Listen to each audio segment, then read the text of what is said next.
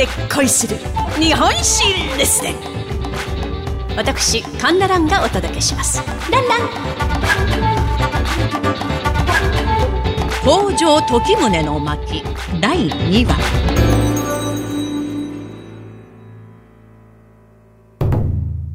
モンゴル帝国の脅しとも言える国書に完全無視をしました時宗。まあ無視をして時間を稼ぎ、その間に防衛体制を固めていったんです。まず、西日本の御家人たちに、いつでも猛虎襲来に対応できるよう準備をしとけと命じ、九州北部の警備隊であります異国警護番役を設置。そして、神仏への祈祷、祈願を自社に命じたんです。まあ、ところが、その頃のモンゴル帝国というのは、ユーラシア大陸をほぼほぼ手中に収めたほどのもう大きな巨大な国でございます。その国が攻めてくるという国難を前にして、なんとですね、弟の時宗が失気になったことに不満を持ちました兄時助が、時宗に対して謀反を企てたんです。ちょっと待ってくださいよと。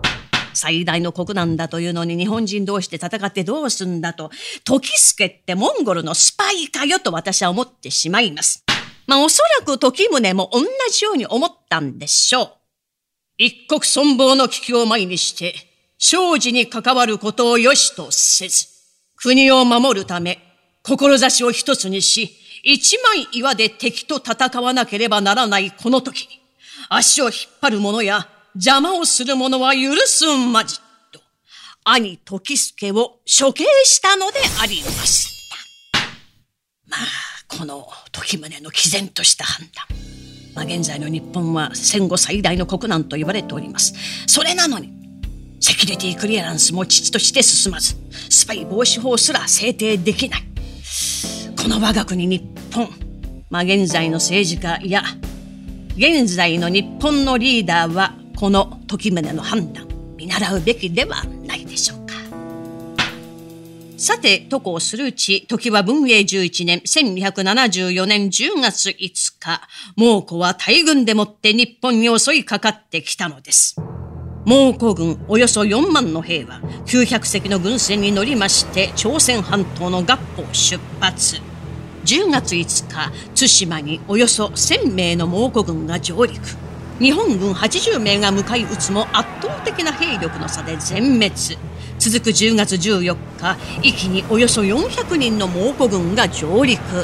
100名の日本軍が向かい撃つもこちらも全滅。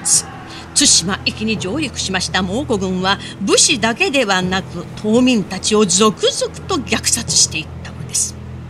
赤子は股を引き裂かれ男性は耳や鼻をそぎ落とされもがき苦しむ様子を楽しんだ後切り殺されたと言いますまた女性たちは手のひらに穴を開けられそこに縄を通し船べりに吊り下げられ溺死させられるなど殺戮の限りを尽くしたのです続いて肥前、まあ、佐賀、長崎沿岸にも侵攻した後、博多湾に入りまして、桃地、箱崎に上陸。これに対しまして九州の御家人たちは死に物狂いで立ち向かったのです。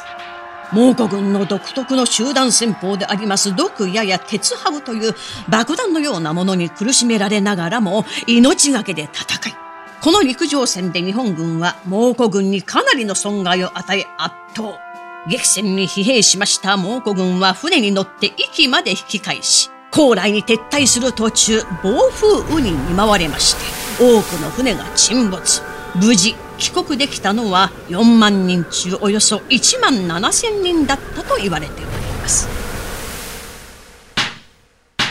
まあこれが世に言う文英の駅。まあこうしてまずは国難を乗り切りました日本でしたが、負けを認めない猛虎は再日本に襲いかかってくるのです。まあ気になるところではございますが、この話は第3話で申し上げることといたしまして、北条時宗第2話、これをもって読み終わりといたします。お相手は私、講談師、神田蘭でございました。ランラン